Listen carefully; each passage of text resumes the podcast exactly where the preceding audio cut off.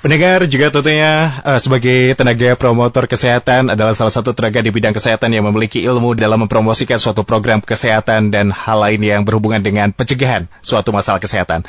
Tenaga promotor kesehatan ataupun promkes ini bermanfaat dalam mengatasi permasalahan kesehatan di masyarakat terutama pencegahan termasuk melakukan berbagai kreasi dalam upaya peningkatan derajat kesehatan masyarakat. Dan di mana tentunya sesaat lagi kami akan berbincang bersama narasumber kami untuk memberikan informasi kepada Anda peran tenaga promotor kesehatan ataupun promkes dalam penanggulangan COVID-19 bersama Ibu Tuti Surti Manah Dr. Anda MKM selaku Ketua PPP KMI Daerah Jawa Barat dan dosen Stikes Dharma Husada Bandung. Ibu Tuti apa kabar, Bu? Alhamdulillah sehat. Alhamdulillah sehat. Baik Ibu Titi, terima kasih telah meluangkan waktunya untuk bergabung bersama kami di Fit Radio Bandung pada kesempatan hari ini. Dan bersama Ibu Tuti juga tentunya akan membahas ini mengenai peran penting tenaga promotor kesehatan dalam penanggulangan COVID-19. Selama ini ya sudah tidak asing ya dengan para tenaga medis di uh, rumah sakit begitu yang sedang bertugas, dokter, perawat. Tapi ini juga ternyata tenaga kesehatan tidak hanya itu saja, banyak juga tenaga kesehatan lain yang disebut dengan uh, promotor kesehatan salah satunya. Sebenarnya, Ibu Tuti, apa itu promotor kesehatan, Bu? Uh, Oke, okay, ya. Terima kasih. Ya, Assalamualaikum warahmatullahi wabarakatuh. Waalaikumsalam. Ya, uh, tadi sudah disebutkan salah satu tenaga kesehatan yang ada itu adalah tenaga promotor kesehatan. Ya, promotor. Jadi promotor, bukan promotor tinju loh. Jadi eh, tenaga lengkapnya adalah tenaga promotor dan hmm. pendidik kesehatan. E, siapakah mereka? Yaitu e, individu atau seseorang yang memiliki keahlian, keterampilan, dan atau ilmu yang terkait dengan promosi kesehatan yang diperoleh melalui pendidikan formal dan atau pelatihan yang diakui oleh organisasi profesinya pendidikan formalnya ini tentu ada levelnya, mm-hmm, ya. Mm-hmm, Jadi mm-hmm. atau pelatihan, ya. Seperti itu mungkin sementara. Jadi memang harus ada proses dulu ilmu-ilmu yang didapatkan dan lain sebagainya. Ketika memang sudah selesai barulah kemungkinan besar akan berada di promotor kesehatan untuk iya. bergabung bersama tenaga kesehatan lainnya. Demikian ya Bu ya, kurang lebih seperti itu. Ya, oke bisa saya tambahkan mungkin mangga, mangga. Uh, bahwa di mana uh, mereka bertugas. Oke, silakan. Ya. Ya, e, mereka bertugas e, sebagian besar itu memang di puskesmas. Di setiap puskesmas di dalam e, peraturan e, yang saat ini berlaku itu minimal ada harus ada satu orang tenaga promotor da, atau pendidik dan pendidik kesehatan masyarakat. Nah, namun faktanya saat ini e, belum semua puskesmas memiliki e, tenaga ini jadi kadang-kadang masih dirangkap sama uh, petugas lain. Ya, uh, kemudian di mana lagi? Tentu di rumah sakit. Jadi di rumah sakit ada unit uh, yang disebut uh, promosi kesehatan di rumah sakit atau disingkat PKRE. Nah, kemudian promotor ini ada di mana? Tidak selalu berada di jajaran pemerintahan atau di unit-unit uh, pelayanan kesehatan bisa juga berada di institusi pendidikan, menjadi pendidik, menjadi dosen, menjadi guru, begitu. Nah, atau ada juga di LSM gitu. Jadi e, menyebar. Nah, kemudian ada satu hal yang mungkin sebenarnya yang menjadi pertanda bahwa mereka adalah tenaga promotor atau pendidik kesehatan yang diakui itu adalah memiliki surat tanda registrasi atau STR. Barangkali untuk perkenalan untuk tenaga promotor dan pendidik kesehatan. Baik, jadi uh, penempatan tugas pun ini memang nanti akan ditempatkan sesuai dengan uh, tentunya fungsinya begitu ya, Bu iya. Tuti. Lalu sebetulnya siapa saja yang bisa disebut dengan tenaga promotor kesehatan ini, Bu Tuti? Oh iya. Mhm. -huh. Oke, seperti tadi sudah disampaikan bahwa um, mereka itu harus menempuh pendidikan tertentu. Iya. Yeah. Ya, jadi uh, di dalam peraturan yang sekarang berlaku itu ada levelnya, jadi ada tingkatannya. Jadi mulai yang level D3 sampai yang S3. Jadi yang D3 ini level 5, kemudian sampai level 9. Jadi itu ada aturannya. Nah, sehingga pada waktu diterbitkan surat tanda registrasi ini, nah itu eh, apa ya pendidikan formalnya itu apa? Itu yang menjadi dasar eh, penentuan STR-nya. Ya, kalau misalnya eh, kan ada kekhususan ya, ada kekhususan. Misalnya D3 itu uh, namun saat ini D3 ini sudah tidak ada sekolahnya lagi. Dulu pernah ada. Hmm. Nah, sehingga kalau yang D3 biasanya itu dari uh, pendidikan lain kemudian ikut pelatihan. Nah, kalau yang D4 ini sekarang ada D4 khusus promosi kesehatan ada di Poltekes, Politeknik Kesehatan. Ya, itu di Bandung juga ada. Nah, kemudian ada yang S1, S1 Kesehatan Masyarakat. Nah, kemudian ada peminatannya, ada peminatan promosi kesehatan. S2 promosi kesehatan, S3 promosi kesehatan. Nah, kurang lebih seperti itu. Nah, eh, ada tenaga-tenaga yang memang mungkin eh, waktu pendidikannya bukan tentang promosi kesehatan, yeah. nah dia bisa ikut pelatihan. Hmm. Pelatihan-pelatihan yang diselenggarakan oleh badan pelatihan yang terakreditasi, tersertifikasi maksud saya, yang diakui oleh organisasi profesi. Nah, itu mereka yang disebut itu. Kemudian mungkin tugasnya apa gitu loh ya. Iya, apa Bu? Itu ya, tugasnya apa tugasnya. saja? Nah, jadi kalau e, tugasnya ini kalau ibaratnya gimana ya? Di kalau kita adaratkan ada sungai, gitu. Sungai itu biasanya di hulunya jernih ya, mm-hmm. gitu, mm-hmm. jernih gitu. Kemudian makin ke sini karena makin banyak penduduk, ada pabrikan makin kotor, gitu. Nah, promotor kesehatan ini lebih banyak diharapkan bergerak di hulu. Untuk apa? Untuk mencegah agar sungai ini tidak kotor, untuk masyarakat ini tetap sehat. Ya, di mana fokusnya adalah bagaimana mendorong masyarakat agar berperilaku sehat. Mm-hmm. Berperilaku sehat terkait dirinya sendiri, terkait dengan hubungan dengan orang-orang di sekitarnya dan terkait dengan lingkungannya.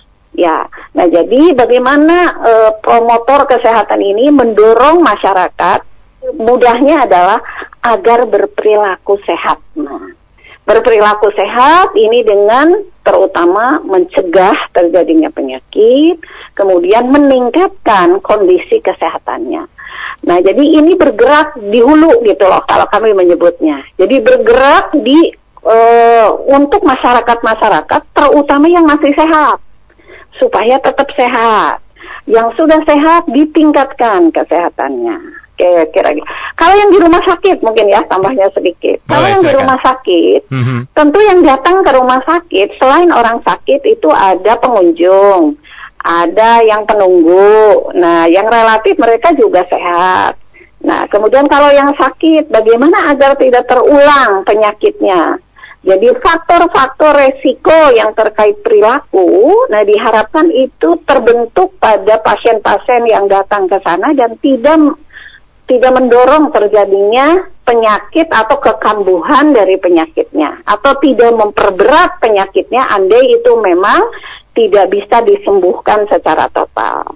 Oke, saya kira gambarannya seperti itu dulu. Baik, Ibu Tuti, terima kasih telah menjabarkan sebetulnya ini tugas dari tenaga promotor kesehatan itu apa saja. Berarti memang memiliki peran penting ya. Dalam hal ini analoginya tadi uh, Ibu menyampaikan kalau misalkan uh, di hulu atau sungai di hulu supaya tetap bersih, mengalir. Ya, Jadi memang difilter betul. begitu ya dengan edukasi-edukasi ya Bu ya, supaya ya, tentunya betul. masyarakat ya. ini tetap sehat daripada ya jangan sampai kita menunggu malah uh, setelah sakit ya Bu. Iya, kalau sudah keruh kan sulit air itu. iya, betul ya, betul. Sama betul. dengan kita kalau udah sakit, hmm, itu hmm, memerlukan ya sakit itu tentu akan mempengaruhi jiwa raga kita, ya, kemudian ya. juga ada pembiayaan yang harus dikeluarkan hmm, gitu ya. Hmm, Jadi mencegah diharapkan ya lebih baik. Lebih lah. baik daripada mengobati, betul, setuju. Iya, betul. Bu, kalau dikaitkan dengan uh, pandemi COVID-19 saat ini begitu ya, yang ya. memang eh, masih tengah berlangsung di Indonesia sendiri.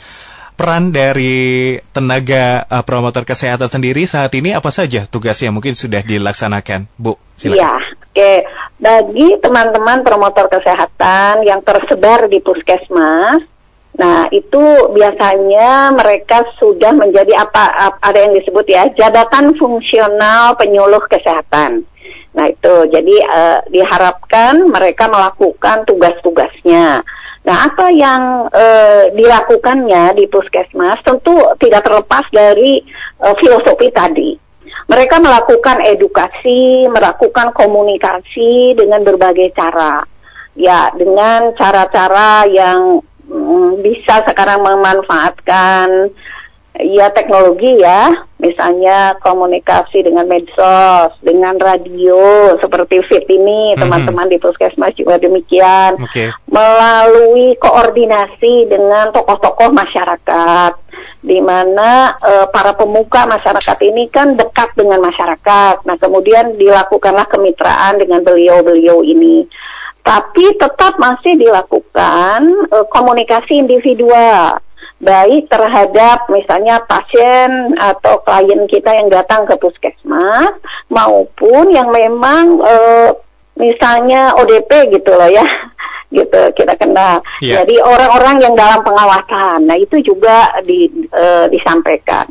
Jadi intinya bahwa ada komunikasi yang sifatnya massa, yang sifatnya bagaimana tadi mencegah dan meningkatkan mm-hmm, mm-hmm. Uh, upaya-upaya agar tidak terpapar dengan COVID-19 termasuk diam di rumah, bagaimana menjaga jarak, bagaimana kalau keluar gitu. Nah, itu banyak sekali dilakukan oleh teman-teman kami di puskesmas. Nah, yang di rumah sakit ya tentu saja juga mengatur bagaimana agar uh, rumah sakit ini tidak menjadi sumber penularan ya membatasi pengunjung. Kalau memang terpaksa harus ditungguin gitu ya pasiennya itu bagaimana uh, tata uh, pola polanya gitu ya uh, perilaku yang harus dilakukan oleh halayak yang pergi ke rumah sakit. Nah kemudian dosen-dosen nih tentu juga uh, tidak tinggal diam juga gitu ya di dalam memberikan uh, pembelajaran online itu juga disisipkan bagi mahasiswa-mahasiswa yang tersebar di mana-mana gitu loh ya. Nah diharapkan mahasiswa ini juga menyampaikan kepada masyarakat di sekitarnya yang minimal buat keluarganya. Oke, saya kira itu dan organisasi profesi kami yang namanya tadi Perkumpulan Promotor dan Pendidik Kesehatan Masyarakat membuat suatu kegiatan yang disebut uh, Bakti PPPKMI dalam hmm. rangka uh, penanggulangan COVID-19. Nah, apa yang dilakukan? Pertama adalah uh, tentu melakukan penguatan yeah. terhadap uh, anggota, terhadap para promotor kesehatan yang tersebar ini kami secara bertahap melakukan webinar. Jadi sudah masuk ke webinar ketiga. Nah itu di situ diskusi dari seluruh Indonesia, teman-teman puskesmas sampai 500 biasanya. Nah di sana terjadi sharing.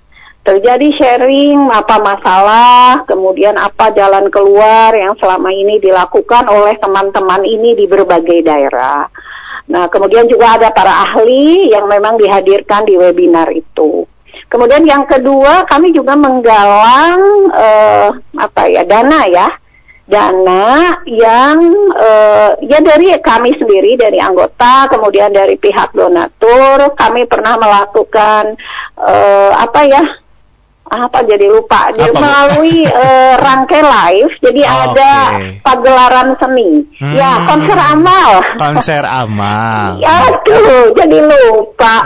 Konser amal melalui YouTube. Oke. Okay. ya ya jadi alhamdulillah uh, mendapat uh, sejumlah uang yang untuk apa kami dedikasikan? Kami akan segera bagikan dalam hmm. dua minggu-minggu ini yeah. untuk mendukung teman-teman kami yang tadi harus ke lapangan ke mana, kan itu memerlukan APD, ya memerlukan APD dan itu kami uh, akan coba bagikan lah untuk uh, mendukung teman-teman yang karena ada keluhan bahwa APD-nya kadang-kadang terbatas gitu.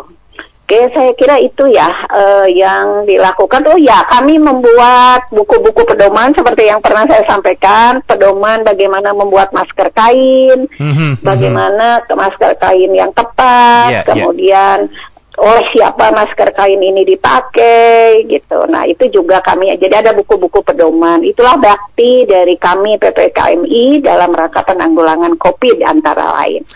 Oke, saya kira itu. Baik, betul Tuti Atur Nuhun menjabarkan program dari PPPKMI sendiri bahwa memang ini uh, program bakti ini juga tengah dilaksanakan hingga saat ini juga tengah berlangsung begitu ya Bu ya? Ya masih, masih, masih berlangsung masih terus, terus ya. begitu ya karena memang ini untuk membantu juga dalam hal ini pemerintah begitu untuk menanggulangi COVID-19 dan ya. bagaimana uh, Bu Tuti respon dari masyarakat sendiri uh, mengenai program yang tengah berjalan dan hingga saat ini juga masih terus berjalan? Iya. Ya, alhamdulillah e, tentu kalau kami kan ada ada apa ya pembinaan untuk juga ke dalam ya untuk kami para promotor kesehatan. Nah, itu juga satu hal responnya cukup banyak.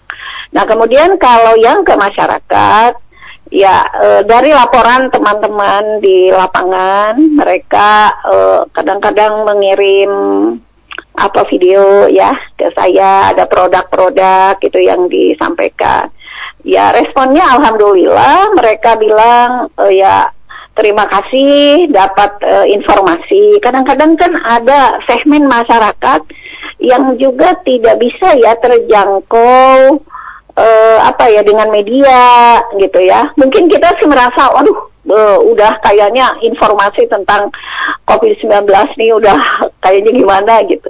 Tapi kalau udah di lapangan di daerah-daerah uh, yang terpencil dengan situasi sosial ekonomi tertentu. Nah, itu masih apa teman-teman kami itu turun ke bawah. Ya, alhamdulillah mereka menyampaikan bahwa ya akhirnya mereka menjadi tahu gitu. Nah, itu untuk segmen tertentu yang memang uh, apa ya, belum terjangkau dengan media yang lain. Baik. Ya. Uh, program dari Bakti PPKMI juga ini hitungannya per uh, provinsi atau nasional sama melaksanakan uh, seperti yang tadi Bu Tuti sampaikan, Bu? Oh, nasional. Oh, nasional. nasional. Ya.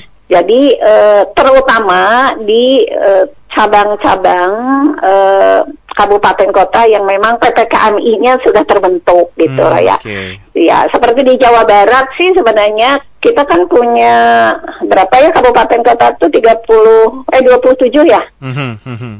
27 kabupaten kota ya dua alhamdulillah 22 kabupaten kota itu sudah ada. Ya, insya Allah uh, itu di Jawa Barat itu menyebar, kemudian teman-teman di provinsi lain ini memang sifatnya nasional. Jadi sama di tempat lain juga ah, melaksanakan program tersebut ya Bu ya secara ya, ya. secara komprehensif ya. bersama-sama. Jadi tentunya kompak begitu seluruh Indonesia melakukan hal ya, itu. Insya Allah diharapkan seperti itu. Paling tidak teman-teman masih hmm. punya pola kerja yang uh, apa ya yang yang tersistematisir yang memang juga mesti aman kan yeah, bagi iya. teman-teman yeah. kami. Mm -hmm, mm -hmm. Ya.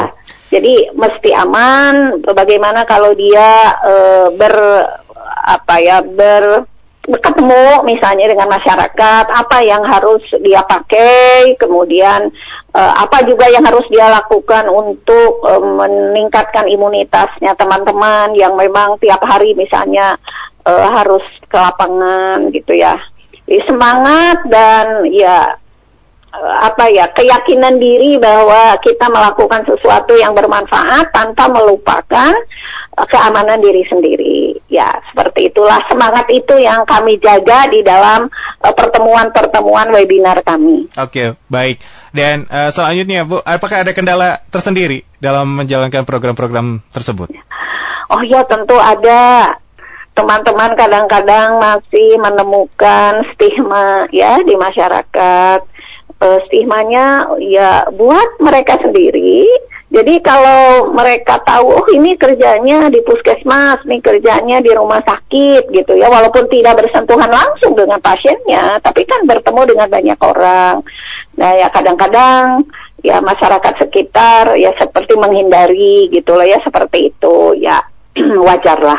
Dan teman-teman kami sudah eh, terbiasa dengan efek psikologi seperti itu kemudian juga stigma bagi uh, masyarakat yang terkena gitu loh ya. Misalnya dia harus uh, diisolasi di rumah secara mandiri atau dia pulang dirawat dan udah dinyatakan sembuh. Nah, itu juga tantangan tersendiri.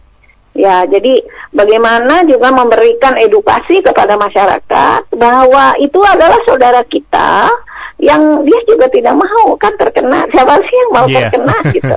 Nah, Betul. jadi bagaimana kita saling mendukung, misalnya dia harus diisolasi di keluarganya itu tidak ada juga orang yang bisa membantu, ya tentu masyarakat sekitar kan harus membantu, misalnya dalam penyediaan untuk makanan sehari-hari, bagaimana membantu dia misalnya bisa belanja didekatkan ke rumahnya gitu ya.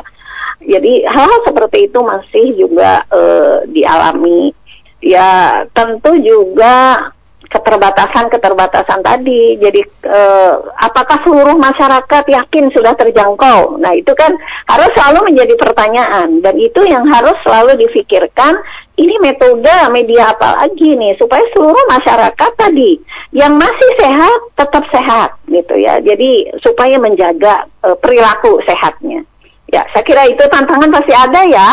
Pasti Bu, uh, setiap program gitu apa pun yang mungkin dilakukan, tapi biasanya ketika tantangan itu ada, ini jauh lebih akan uh, mendapatkan jalan keluar dan juga lebih kreatif begitu ya Bu. Oh, betul. Jadi memicu teman-teman kami untuk uh, tadi sharing pada waktu hmm, webinar. Betul betul. Gitu, Ih, saya punya uh, begini gitu. Hmm. Terus temennya yang dari mana itu menjawab gitu loh ya.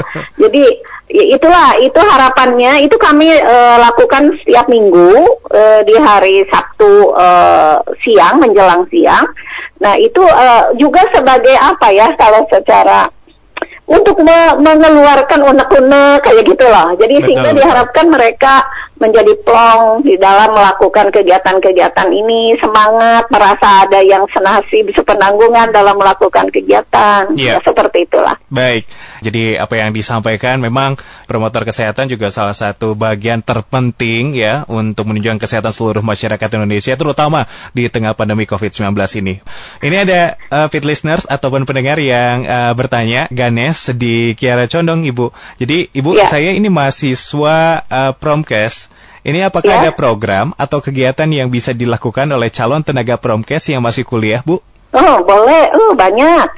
Sekarang mahasiswa saya itu mereka e, bergabung di memang di kami e, di sekolah kami khususnya ada tim kesehatan yang bergabung dengan tim dari Kota Bandung dan mereka e, ada di checkpoint checkpoint. Oh. Ya PSBB ya. ini ya. Hmm. Ya, ada di checkpoint. Di checkpoint itu kan kalau kita lihat diperiksa suhu, kalau yang suhunya misalnya melebihi batas normal, diistirahatkan dulu, ya tentu di situlah terjadi edukasi. Ya, terjadi edukasi untuk masyarakat apa yang harus dilakukan, kemudian juga ya eh, bagaimana membatasi keluar rumah untuk hal-hal yang perlu saja atau hanya untuk keperluan bekerja saja dengan aman gitu ya. Itu yang sekarang di, dilakukan. Uh, kemudian ada juga yang bergabung di tim uh, apa ya ikut pelatihan di Kemenhan ya. Kemudian jadi relawan di sana ya ada juga. Dan tentu saya lihat uh, itu bukan hanya dari sekolah kebetulan saya bekerja di sana itu dari Poltekkes dari sekolah-sekolah lain itu ada. Nah ya jadi uh, di samping bahwa kami memang mendorong agar uh, mahasiswa yang tersebar yang sekarang melakukan belajar dari rumah itu kita uh, kami dorong bahwa mereka juga harus melakukan edukasi sesuai dengan pengetahuan yang mereka sudah peroleh selama sekolah, paling tidak buat keluarganya, buat lingkungan terdekatnya. Sekira itu. Baik, Ibu Tuti, terima kasih. Apa yang disampaikan juga mudah-mudahan mengingatkan kepada masyarakat kena, kenapa? Boleh ada, ada himbauan dikit. Boleh, boleh, silakan, silakan ya. Ibu, silakan, ya. Tentunya apa yang kami lakukan ini hanyalah setitik kecil ya dari apa yang kita uh, upayakan.